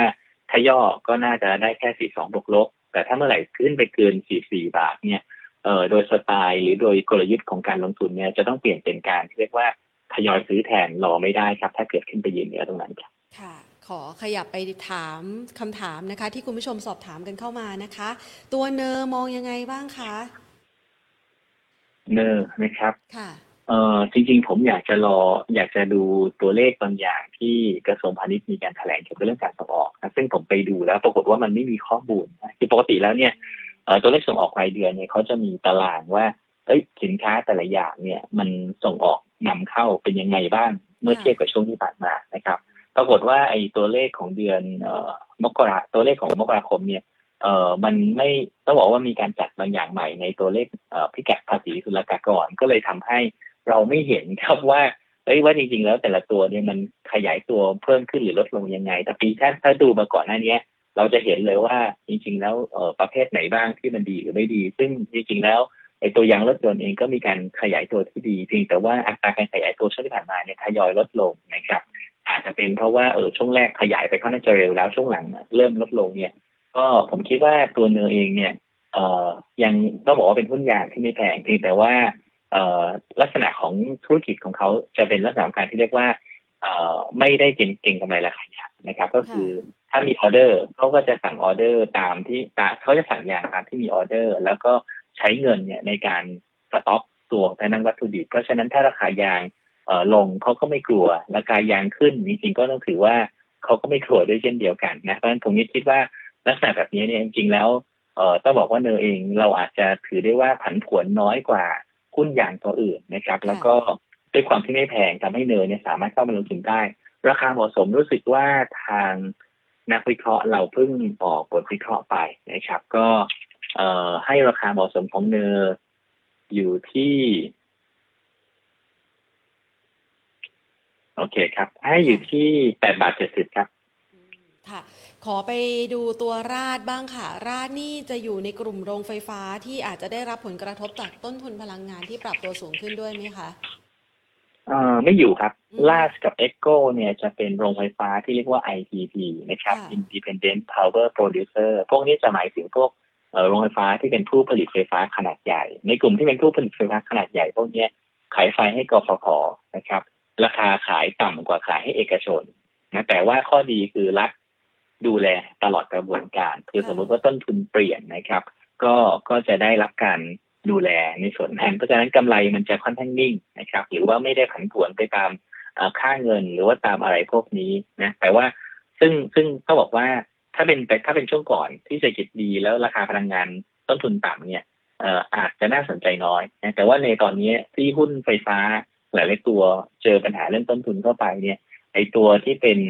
เอ่อราชบุรีหรือ EGCO เนี่ยกลายเป็นตัวที่อย่างน้อยสุดมั่นคง แล้วก็เป็น defensive ที่มัน defensive ได้จริงๆนะครับ เพราะฉะนั้นผมคิดว่าก็ต้องบอกว่าน่าสนใจครับ อาจจะไม่ใช่ตัวเลือกแรก ๆ นะ แต่ว่าสมมติว่าถ้าเราถ้าเป็นคนที่แบบโอเค อยากจะหาหุ้นที่มัน สบายใจได้ปันผลแล้วไม่ต้องกลัวว่ากำไรจะหายเนี่ยก็ราชบุรีเป็นตัวหนึ่งที่สามารถลงทุนได้ครับค่ะ ช่วงนี้นะคะ นอกเหนือจากราคาพลังงานแล้ววัตถุดิบต่างๆ ที่เป็นอาหารสัตว์ก็ปรับตัวสูงขึ้นด้วยนะคะ คุณผู้ชมสอบถามเข้ามาตัว CPF มองยังไงดีคะ CPF นะครับอ่าตัว CPF เองเนี่ยกำไรไตรมาสสี่มันฟื้นตัวมาน้อยกว่าที่ที่คนคิดนะครับ ราคาก็เลยพอหลังจากงบออกแล้วเนี่ยก็เลยมีการหย่อนตัวลงมา ตรงนี้ผมคิดว่าภาพใหญ่ของ ตัวกลุ่มเนื้อสัตว์เนี่ยเราเริ่มเห็นราคาเนื้อสัตว์ฟื้นแล้วนะแต่ว่าสิ่งนี้ที่เป็นปัจจัยกดดันในในกลุ่มนี้อยู่ก็คือว่าต้นทุนมันต่างมา คือเราเห็นต้นทุนพวกของทางด้านเอ่อข้าวโพดต้นทุนของทางด้านวัตถุดิบอาหารสัตว์หลายตัวเนี่ยมันมันเทียบขึ้นมา ก็จะเป็นปัจจัยเสี่ยงที่กดดันราคาหุ้นในกลุ่มนี้นะครับ ก็เอ่อต้องบอกว่า ต้องบอกว่าในในเราเชื่อว่ามันผ่านจุดที่ที่แย่สุดไปแล้วนะครับ แล้วก็ผลประกอบการโดยรวมเนี่ย มันน่าจะมีโอกาสทยอยฟื้นตัวขึ้น หลังจากมันมีการปรับในเรื่องโครงสร้างต้นทุนไประดับหนึ่งแล้วนะครับ แต่ว่าในลักษณะแบบนี้เนี่ยการเก็งกำไรเนี่ยเราจะต้องติดตามราคาวัตถุดิบหรือว่าราคาพวก soft commodity หลายอย่างนิดหนึ่งนะครับถ้าช่วงไหน soft commodity ขึ้นแรงเนี่ยมีโอกาสที่ราคาหุ้นในช่วงนั้นจะตอบรับในเชิงลบนะครับงั้นก็ให้ใช้จังหวะที่ราคาหุ้นย่อตัวนะครับในการที่ทยอยซื้อนะครับ ก็ตรงนี้จะเป็นขาขึ้นได้จริง ๆ ในกลุ่มนี้คงต้องรอเมื่อไหร่ที่ soft commodity เนี่ย เริ่มอ่อนกำลังลงมาบ้างครับ ค่ะ ขออีกสักสองตัวนะคะ ตัว SABUY ค่ะ ครับก็เป็นตัวหนึงที่เก่งมาก ๆ เลยนะครับแต่ว่าก็เคาะราคาเหมาะสมทางพื้นฐานเริ่มไม่ค่อยจะถูกแล้ว เพราะว่าเออก็ต้องบอกว่า วันนี้ถ้าไปดูบทวิเคราะห์ในตลาดก็จะมีบางที่ให้เอ่อในระดับใกล้ๆห้าสิบบาทนะครับ ก็เผอิญว่าเราไม่ได้ดูตัวนี้นะครับ ก็เลยอาจจะตอบภาพชัดเจนไม่ได้ แต่ว่า ความเก่ง SABUY ก็คือในเรื่องของตัวผู้บริหารที่มีวิสัยทัศน์ แล้วก็มีลักษณะโมเดลธุรกิจที่มีการ collab หรือว่าไป co กับทางด้านของบริษัทจำนวนมากในการที่จะทำธุรกิจร่วมกัน หรือว่าสร้าง ecosystem ที่มันสามารถทำธุรกิจไปได้นะครับ ก็ผมขออนุญาตตอบในภาพมุมมองทางเทคนิคแล้วกันนะครับ เพราะว่าเราอาจจะไม่ได้ดูในเชิงพื้นฐานตรงๆก็ในภาพทางเทคนิคเนี่ย เราก็เห็นว่าราคาหุ้นเนี่ยอยู่ในโหมดของการพักฐานนะครับ ซึ่งถ้าดูแล้วเนี่ย แนวรับสำคัญที่ในแง่ของการเก็งกำไรที่มันไม่ควรหลุดลงไปก็คือในโซนประมาณแถวสามสิบบาทนะครับ ถ้าหลุดเนี่ยมันจะเป็นความเสี่ยงไม่ว่าจะเป็นการพักตัวแบบใช้ระยะทาง หรือไม่ก็อาจจะเสียอาจเสียโมเมนตัมที่ทำให้ตั้งหลักได้ยากเนี่ยดังนั้นคนที่เก็งกำไรก็ใช้สามสิบบาทเนี่ยเป็น trailing stop ครับ แล้วก็การขึ้นตัวขึ้นมาตรงนี้จะมีแนวต้านสำคัญในโซน 34ถึง35 บาทครับ ค่ะ PJW ค่ะ ราคาแถวนี้เล่นได้ไหมคะ เอ่อน่าสนใจนะก็บอกว่าน่าสนใจคือ PJW เองเนี่ยเอ่อ story ใหญ่คงเป็นเรื่องของการปรับโครงสร้างเอ่อธุรกิจนะจากเดิมที่เขาอาจจะทำพวกพลาสติก ซึ่งมันอาจจะไม่ได้มี value add มากนะนะครับเอ่อไปสู่พวกพลาสติกที่มันจะเป็นพลาสติกการแพทย์มากขึ้นเพียงแต่ว่าตรงนี้เราคงต้องไปดูไส้ในนะว่าเขาทาได้จริงหรือเปล่า แล้วก็ทำได้เร็วแค่ไหนนะครับในช่วงแรกอาจจะยังไม่ใช่เป็นการผลิตโดยตัวเอง อาจจะเป็นการไปโคกับคนอื่นก่อนเนี่ย แต่ว่า อย่างน้อยสุดเทรนก็คือว่ามันมูฟจากผลิตภัณฑ์ที่เดิม อาจจะมี value ไม่เยอะไปสู่ธุรกิจที่มีผลิตมูลค่าเพิ่มที่มันสูงกว่านะครับ ก็ถือได้ว่าเป็นเป็นภาพหนึ่งที่ดูน่าสนใจนะครับราคาหุ้นเองพยายามสร้างฐาน ซึ่งเราก็จะเห็นว่าในฐานที่เขาสร้างไว้ก็น่าจะแน่นเนี่ยคือในโซนประมาณแถวเอ่อสี่บาทหกสิบถึงประมาณทักสี่ถึงประมาณทักโซนเอ่อสี่บาทเก้าสิบนะเพราะฉะนั้นต้องบอกว่าตรงนี้เอ่อน่าจะมีการสร้างฐานเพื่อ ลุ้นการไปต่อนะครับ ก็สำหรับคนที่เก่งกำไรใช้จุดสต็อปหรือ trailing stop เนี่ยอยู่ที่ประมาณสี่บาทแปดสิบนะครับ ถ้าไม่หลุดตรงนั้นเนี่ยภาพรวมก็คือเป็นงานแกว่งเพื่อไปต่อก็ถ้าเบรกห้าบาทขึ้นมาได้ตรงนี้จุดคาดหวังก็คือจะเป็นโซนห้าบาทห้าสิบครับค่ะเนี่ยขอคนนี้อีกคนนึงนะคะ คุณผู้ชมถามถึงฮาน่าอันนี้น่าจะจุกพอสมควร เพราะว่าราคาลงมาค่อนข้างจะแรงนะคะ คุณผู้ชมสอบถามบอกว่า จะถือต่อหรือพอแค่นี้ดีค่ะ ก็จริงๆ ถ้ามาถึงโซนนี้ก็อาจจะเป็นโซนที่ที่ไม่น่าขาย น่าจะเป็นโซนที่น่าถือมากกว่านะครับจริงๆแล้วเอ่อในช่วงของการโรดโชว์เอ่อของเราในช่วงกลยุทธ์การลงทุนในปีนี้เนี่ยตอนประมาณเดือนสัปดาห์สุดท้ายเดือนมิถุนายนเออเดือนสุดสัปดาห์สุดท้ายเดือนพฤศจิกกับสัปดาห์แรกของเดือนธันวาคมเนี่ย เราเตือนนักลงทุนให้ระมัดระวังการเกิด de-rating นะครับ การเกิด de-rating ก็คือการที่ตลาดเองจะให้ PE ของหุ้นในกลุ่มนั้นปรับตัวเขาลดน้อยลง ซึ่งสะท้อนการเติบโตที่มันอาจจะเริ่มชะลอตัวลงนะครับเนื่องจากว่าถ้าใครไปดูเนี่ยเช่นอิเล็กทรอนิกส์เนี่ยจาก PE 20 25พอปีที่แล้วนี่ขึ้นไปถึง 45 ถึง 50 ซึ่งเป็นการขึ้นไปเยอะมากนะครับ ประมาณการกำไรของตลาดเนี่ยทำ KCE กับ HANA เนี่ยด้วยกำไรที่ดีขึ้นประมาณ 2 ถึง 3 เท่าภายในเวลา 3 ปีข้างหน้า ซึ่ง aggressive มาก แล้วก็อาจจะมีโอกาสไม่ถึงนะครับ รวมทั้งถ้าเราไปดูการ รายงานผลประกอบการของบริษัทในกลุ่ม semiconductor สหรัฐอเมริกาในช่วงที่ผ่านมา เราก็เห็นว่าแต่ละคนเนี่ย forecast ไตรมาสหนึ่งเนี่ยชะลอตัวลงนะเออเพราะฉะนั้นก็แปลว่ามันทุกทุกสัญญานะมันบ่งบอกเราว่าเฮ้ยมันต้องระวังกลุ่มนิสิกไว้บ้างนะแต่เราก็เห็นว่าทุกคนก็จะบู๊กันหน้าดูเลยนะแต่ว่าวันนี้ราคาลงมาหารสองแล้วนะครับ จากที่พีคเนี่ยโซนนี้กลับเป็นโซนที่เรียกว่ามีโอกาสจะเห็นการตั้งหลัก ถามว่าตั้งหลักตัวนี้กลับขึ้นไปถึงไฮเดิมไหมไม่มีทาง ตอบเลยว่าไม่มีทางนะแต่ว่าอย่างน้อยสุดเนี่ยการที่มันจะเริ่มฟื้นจากระดับนี้สะท้อน เพราะว่ามันสะท้อนแนวโน้มที่ชะลอไปแล้ว แล้วก็กลับดีขึ้นเนี่ย ผมคิดว่ามีความเป็นไปได้ครับดังนั้นก็บอกว่าถ้าไม่ขายไม่คัดก่อนหน้านี้หน้าตรงนี้จริงๆผมคิดว่ากลับไม่ได้แน่ชัด แล้วก็เป็นจุดที่ในแง่ของการเก็งกำไรกลับดูน่าสนใจว่ามีโอกาสจะเห็นการฟื้นตัวด้วยนะครับ ก็กรอบของการเก็งกำไรสำหรับฮาน่าจะอยู่ในโซน 48 ถึงในโซนประมาณแถวอ่า59 บาทครับก็คือในโซนนี้เป็นโซนของการเก็งกำไรครับ หรือสมมติถ้าจะถัวถัวตรงนี้ใช้ 48 เป็นสต็อกสำหรับก้อนที่ถัวคือของเดิมเราเราติดไปแล้วทำอะไรไม่ได้ แต่สมมติเราตัดสินใจว่าโอเค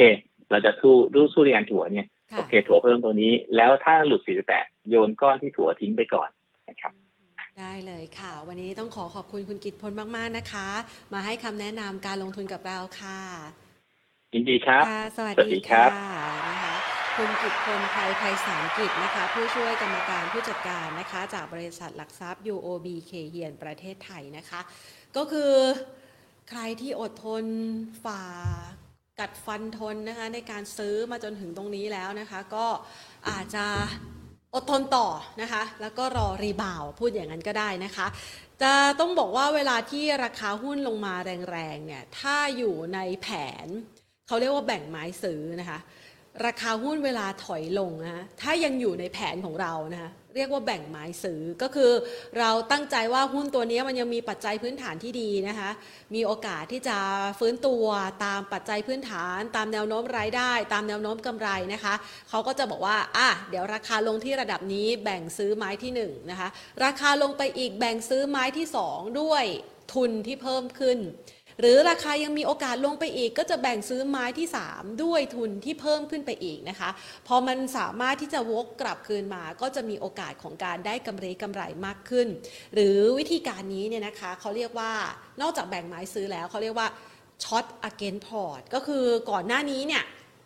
เราอาจจะเห็นแล้วว่าราคาหุ้นตัวนี้นะมีแนวโน้มว่าจะลงก็ช็อตก่อนช็อตก่อนคือขายของของตัวเองที่มีอยู่เนี่ยขายออกมาก่อน การทุนออกมาก้อนหนึงนะคะ แล้วพอราคาลงมาถึงระดับหนึ่งก็เริ่มทยอยซื้อกลับไปใหม่อีกครั้งก็แบ่งไม้ซื้อเนี่ยแหละค่ะ แต่คำว่าถั่วมันจะแตกต่างกันนะคะถั่วมันก็จะใช้สำหรับภาษาที่ว่ามันเกิดความพลั้งพลาดในด้านการลงทุนแล้วนะคะ มันอาจจะเป็นราคาที่ลงมาแบบไม่ตั้งใจ จะถัวตรงไหนให้ได้เปรียบสูงสุดนะคะ ตรงนี้เนี่ยคุณผู้ชมก็สามารถที่จะใช้ภาพของเทคนิคเข้ามาช่วยได้นะคะ แล้วก็พอมันรีบาวกลับคืนไประดับหนึ่งเราก็ต้อง โฟกัสนะคะแล้วก็ติดตามด้วยว่าพัฒนาการการดำเนินงานของบริษัทจดทะเบียนนั้นๆเนี่ยมันมีโอกาสพัฒนาการต่อไหมนะคะท่านจะได้มีโอกาสว่าโอเค ถัวแล้วเนี่ยมันจะไปถึงระดับไหนนะคะจะไปถึงจุดที่เราสามารถ cover ขาดทุนที่เคยมีก่อนหน้านี้ได้ไหมนะคะก็อาจจะเป็นอีกกลยุทธ์หนึ่งสำหรับใครที่พลาด ไปในเรื่องของการลงทุนนะคะ คือการลงทุนเนี่ยถ้าหากว่าเรากำหนดกลยุทธ์การลงทุนที่ชัดเจนนะคะก็จะช่วยให้เราสามารถปกป้องความเสี่ยงจากการขาดทุนในพอร์ตของเราได้ และสามารถสร้างกำไรเพิ่มให้กับเราได้นะคะคำว่าไม่ขายไม่ขาดทุนนะคะไม่มีในโลกนี้สำหรับโลกการลงทุนนะคะ เพียงแต่ว่ามันอยู่ที่ว่าคุณผู้ชมอะ ตั้งรับกับสถานการณ์ที่เกิดขึ้นณตอนนั้นอย่างไรนะคะ เอาละค่ะเป็นกำลังใจนะคะให้กับทุกๆทท่านเลยนะคะ เกี่ยวกับเรื่องราวของการลงทุนกันนะคะ เพื่อที่จะประเมินสถานการณ์จะได้กำหนดนะคะแผนคำว่ากลยุทธ์ก็คือแผนเนี่ยแหละว่าเราจะเอายังไงดีกับพอร์ตของเรา คนที่ได้กำไรแล้วเราไม่ค่อยห่วงหรอกเพราะเขาก็รู้แหละว่าตรงเนี้ยขายแล้วได้กำไรเท่านี้พอใจก็ขายนะคะ แต่บางคนที่อาจจะยังไม่ได้เข้า แล้วมองว่าโอกาสกำไรมันจะอีกไหมมันจะเยอะหรือเปล่ากำไรมันบางแค่ไหนนะคะเราก็มาประเมินสถานการณ์กันสำหรับคนที่จะเก็งกำไรแล้วจะเข้าในช่วงเวลานี้นะคะ ส่วนใครที่อาจจะมองหุ้นที่เขาลงมาลึกๆแล้วนะคะ แล้วก็อยากจะรู้ว่า เอ้ยมันมันลึกพอยังนะคะ ตั้งฐานพอยังนะคะ ก็อาจจะเป็นอีกโอกาสหนึ่งที่อาจจะมองหา capital gain ที่เป็นเนื้อเป็นหนังเป็นกำไรกันนะคะ จริงๆแล้วเนี่ยในจังหวะของเทคนิคเนี่ยนะคะมันมีวิธีการดู ราคาที่บอกได้ว่าคนส่วนใหญ่เขามองเหมือนกับที่เรามองไหม อยากจะให้คุณผู้ชมนะคะได้มีโอกาสไปลองศึกษาดูนะคะแพทเทิร์นทางเทคนิค ซึ่งในส่วนหนึ่งเราก็เคยมีการแชร์นะคะความข้อมูลเหล่านี้นะคะ กับวิธีการใช้กราฟเทคนิคต่างๆนะคะ ในตัว Stock Education ของเรานะคะเผื่อวันว่างๆ ไปลองนั่งฟังดูก็ได้นะคะเผื่อเป็นประโยชน์ในด้านการตัดสินใจการลงทุนให้กับคุณผู้ชมแล้วค่ะ นี่แหละค่ะ วันนี้มาประเมินสถานการณ์กันนะคะ ประจำวันพฤหัสบดีที่ 3 มีนาคม 2565 และหวังว่าคลิปนี้จะเป็นประโยชน์สำหรับคุณผู้ชม ในการวางแผนการลงทุนกำหนดกลยุทธ์เพื่อเป็นผู้ชนะในสนามรบครั้งนี้นะคะ วันนี้ลากันไปก่อน สวัสดีค่ะ